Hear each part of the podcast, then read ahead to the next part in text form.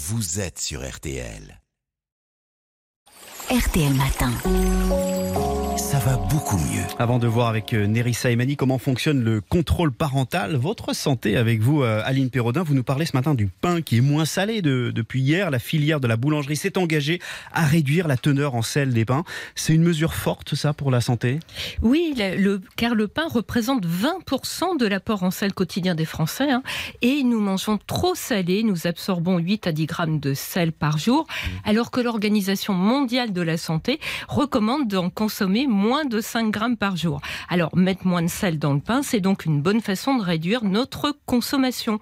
Désormais, 100 grammes de pain courant vendu en boulangerie contient 1,4 grammes de sel contre 1,5 grammes auparavant. Et pourquoi c'est mauvais de manger trop salé ? Alors, trop de sel, ça favorise l'hypertension artérielle qui, à son tour, augmente le risque d'infarctus, d'accident vasculaire cérébral et de maladie rénale. L'excès de sel élève aussi le risque d'ostéoporose car il induit une perte de calcium dans les urines et donc une déminéralisation osseuse.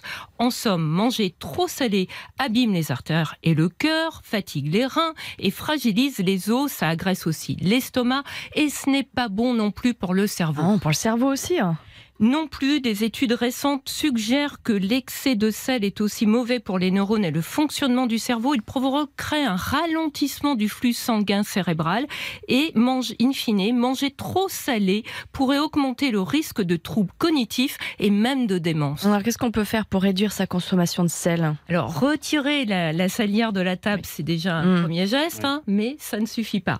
Alors, on s'en doute, il ne faut pas abuser d'aliments très salés comme les fromages, les charcuteries, les poissons fumés, les olives, la sauce soja, la moutarde. Mais le problème, c'est que le sel, comme le sucre d'ailleurs, se cache partout dans les produits industriels. Attention aux quiches, aux pizzas, aux chips, aux biscuits apéritifs. On en trouve même dans les produits sucrés. Les plats préparés en regorge, car en plus de conserver, le sel peut aussi camoufler la piètre qualité des matières premières utilisées.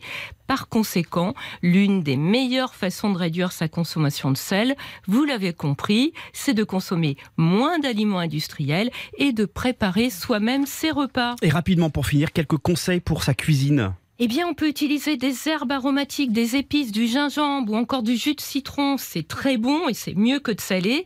Et puis, on essaie de manger suffisamment de fruits et de légumes chaque jour. Ils contiennent du potassium qui s'oppose aux effets nocifs du sel. Merci beaucoup, Aline. Ça va beaucoup mieux dans son corps